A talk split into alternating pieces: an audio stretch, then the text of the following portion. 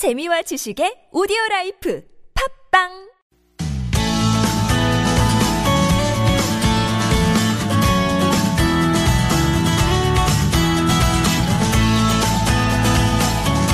서울 속 오랑원찬입니다. 2부 시작됐습니다. 목요일 이 시간 가정경제 상담 진행합니다. 서울 금융복지상담센터 최진건 상담위원과 함께 해보죠.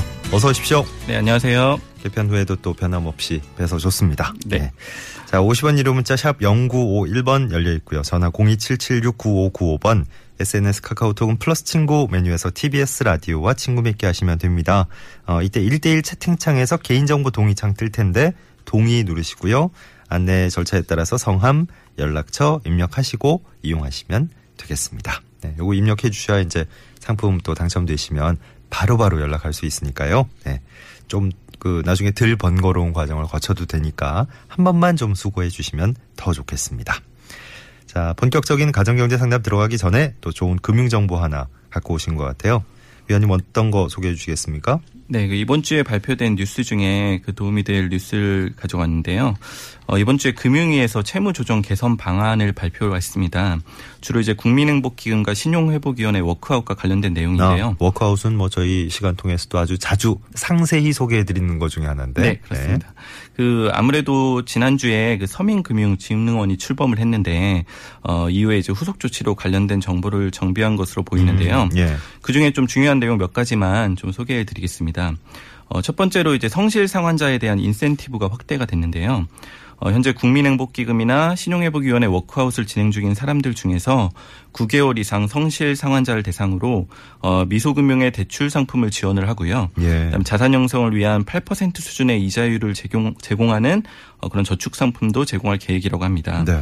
또 2년 이상 성실 상환자들에게는 기존에는 어, 월 50만 원 한도의 소액 신용카드가 발급이 가능했었는데요. 예. 어, 이 한도를 100만 원까지 이제 확대를 했습니다. 네.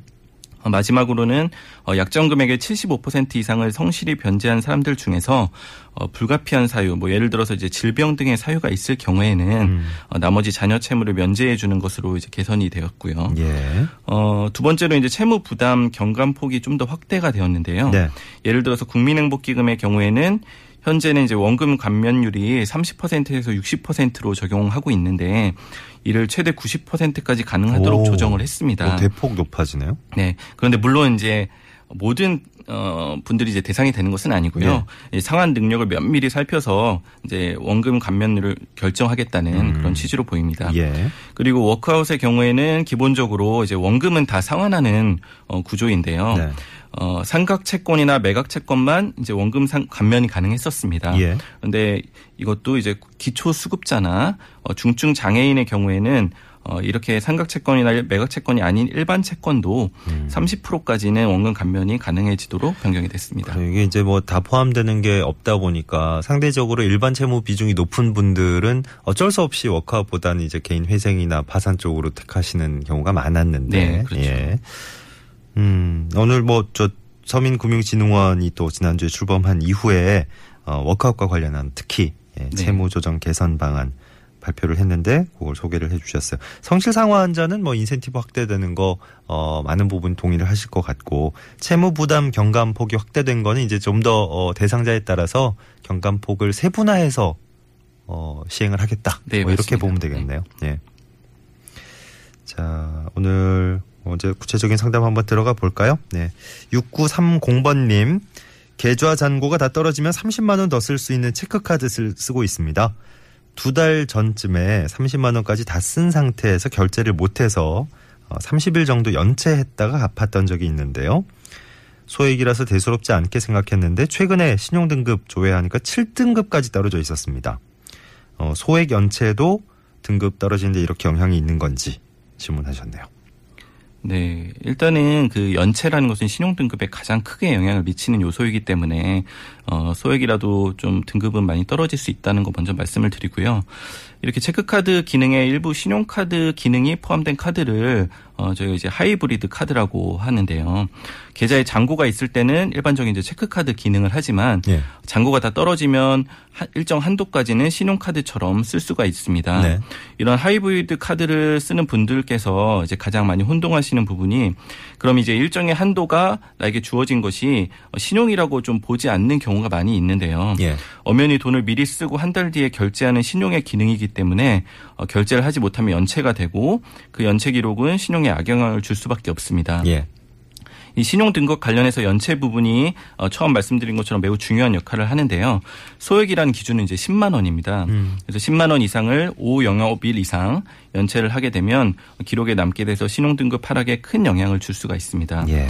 어, 그렇기 때문에 지금 문의 주신 분의 경우에는 이제 7등급까지 어, 떨어졌다고 하셨는데 어, 신용등급에 대해서 잠깐 말씀드리면 신용등급은 1등급에서 10등급까지 있는데 일반적으로 저희가 6등급 이하부터는 저신용자라고 이렇게 하고 있습니다. 음흠. 그래서 지금 문의 주신 분께서는 저신용자 상태에 있고 예. 만에 하나 이제 대출을 받으시려고 하면 네. 어, 은행에서는 좀 대출이 안 될 가능성이 높습니다. 예. 그래서 이런 부분 좀 감안하셔서 앞으로는 신용 관리를 좀 더 꼼꼼히 해야 될 필요성이 있고요. 예.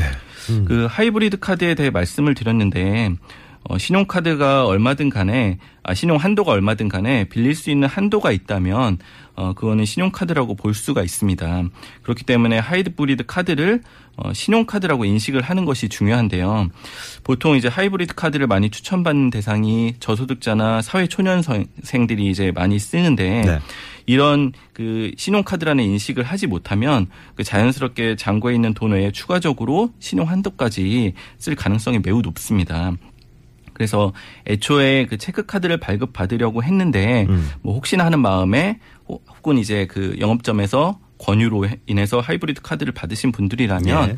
그냥 애초에 목적대로 체크 카드를 쓰는 것이 음. 좀더 안전하고 그것이 어떤 어 지출 관리에서도 큰 도움이 된다는 것을 좀 말씀드리고 싶습니다. 네네.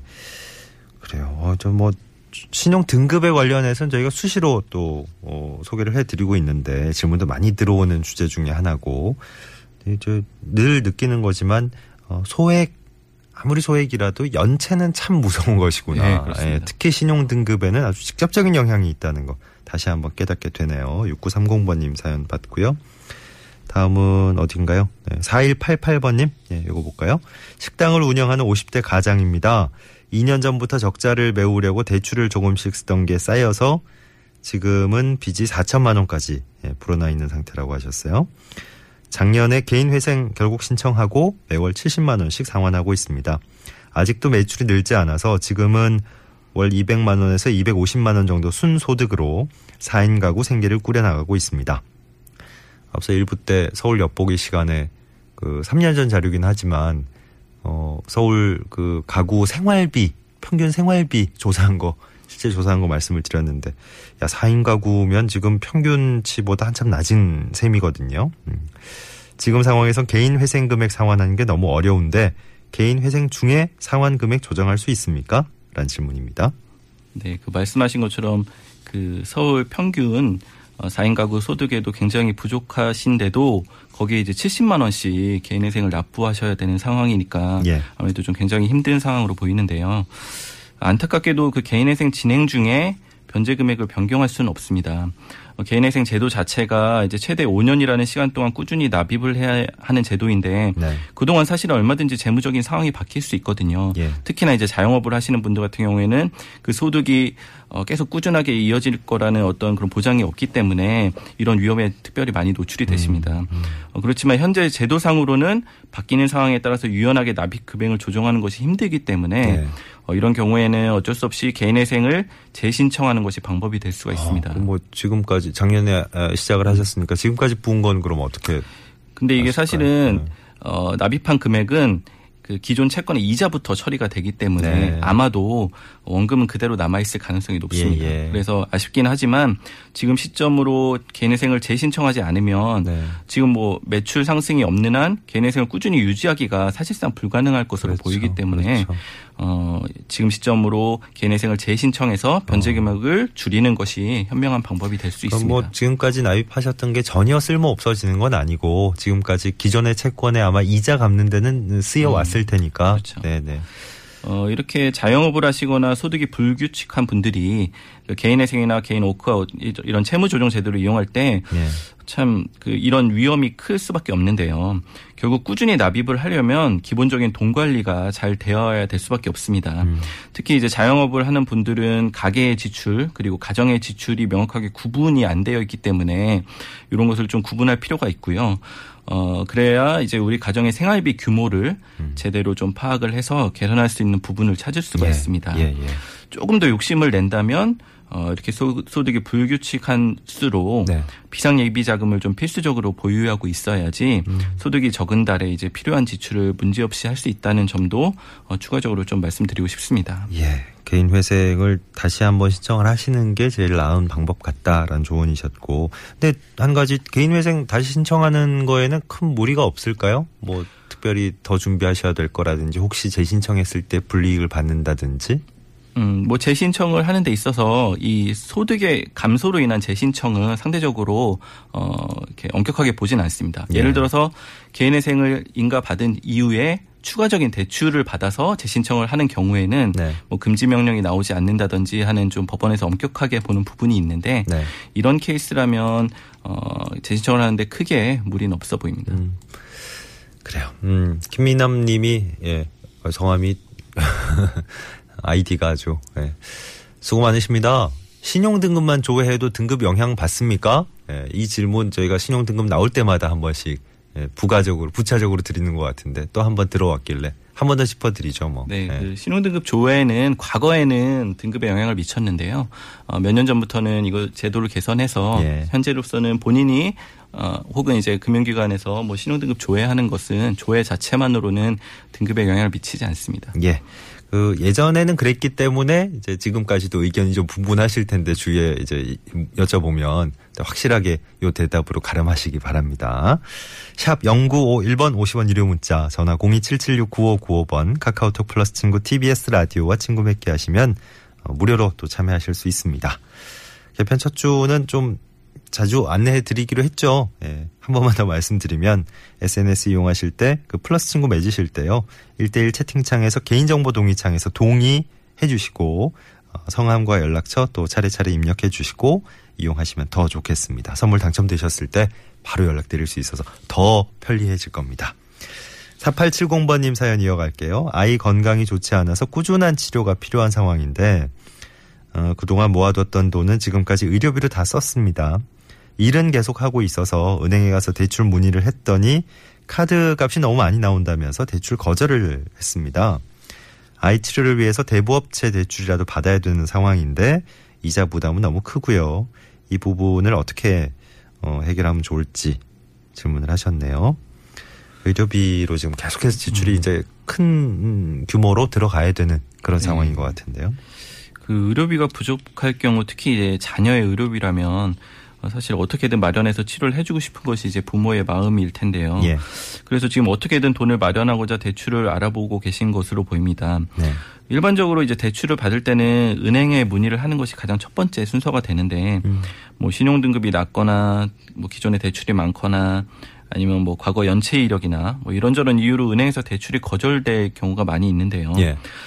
이럴 경우에 흔히 이제 카드사, 캐피탈, 저축은행과 같은 제2 금융권이나 네. 혹은 이제 대부업 대출을 알아보게 되는데 문제는 이자가 뭐 10% 후반에서 20%까지 굉장히 높기 때문에 네.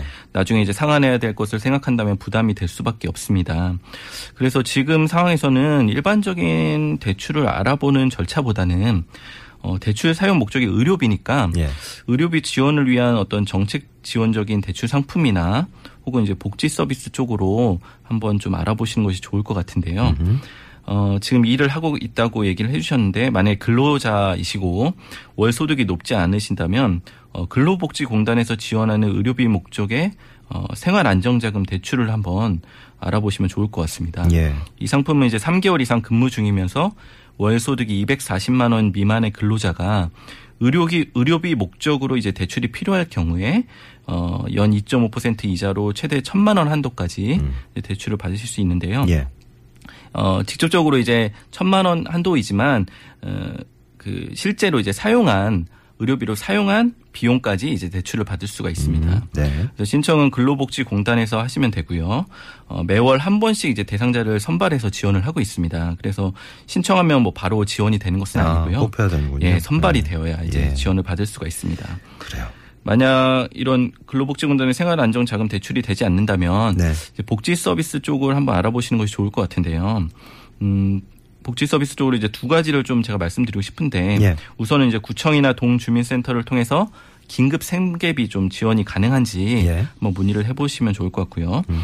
아니면 이제 현재 다니는 병원에 그 사회 사업팀이나 어 혹은 이제 다른 대형 병원의 사업, 사회 사업팀 쪽으로 좀 알아보는 것도 방법이 될 수가 있습니다. 예, 예.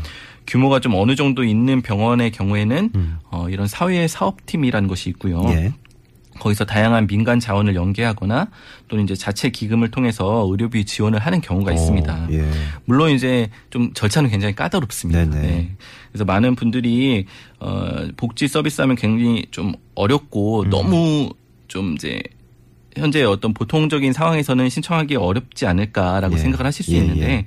그게 좀 의료비와 관련된 복지 서비스라면 네. 조금 그 대상의 폭이 일반적인 복지 서비스보다 넓기 때문에 네. 한번 좀 잘 알아보셨으면 좋, 좋을 것 같습니다. 예. 어, 제가 이제 근로복지공단의 대출 그리고 복지 서비스 이렇게 말씀을 드렸는데 음. 사실 뭐 꼭 순서가 있는 것은 아니고 예. 이렇게 동시적으로 좀 알아보시면서 어떤 네네. 것이 좀 가장 어 좋은 방안이 될지 예. 이제 고민을 해보셨으면 좋겠습니다. 예. 그러니까 복지 서비스 지원이 가능한지를 저희 뭐 상담 중에 한번 알아보시라는 조언을 많이 해주시잖아요, 네, 위원님이. 그렇죠. 예. 근데 요 경우에도 어, 만약에 가능하다면 복지 서비스 지원을 받으시는 게 제일 좋은 방법이 될 수도 있겠네요. 그렇죠. 예, 네. 대출보다는 그렇죠. 가능하다면 예. 복지 서비스를 통해서 지원을 받으시는 게 더 나을 수 있습니다. 되도록이면 되도록이면 지금 아, 어쩔 수 없이 대법치 대출이라도 받아야 될 것 같다라고 하셨지만 네. 되도록이면 이쪽은 이제 고려 안 하시는 걸 가장 후순위로 이제 그렇죠. 밀어 놓으시는 게 제일 네. 좋겠다는 말씀이시죠. 결국은 이제 대법 대출을 받으심으로 인해서 결국 또 다시 이제 악순환이 예, 예. 될 가능성이 네. 많이 있기 때문에 저희가 워낙에 네. 평소에 또 받는 질문들의 이제 대다수가 네. 어려운 지금 상황에 빠지신 분들이기 때문에 그 금융 채무로 인해서 그렇죠. 예. 그게 이제 좀 혹시라도 그쪽으로 가실까봐 저희가 걱정하는 마음에서 되도록이면 이제 방향을 그렇게 잡으셨으면 좋겠습니다. 자, 오늘 가정경제 상담 여기서 마무리하죠. 서울금융복지상담센터 최진건 상담위원 수고해 주셨어요. 오늘도 감사했습니다. 감사합니다. 평소에는 가정경제 특히 가계 부채와 관련된 상담 서울금융복지상담센터 1644-0120번 1644-120번 이용하시기 바랍니다.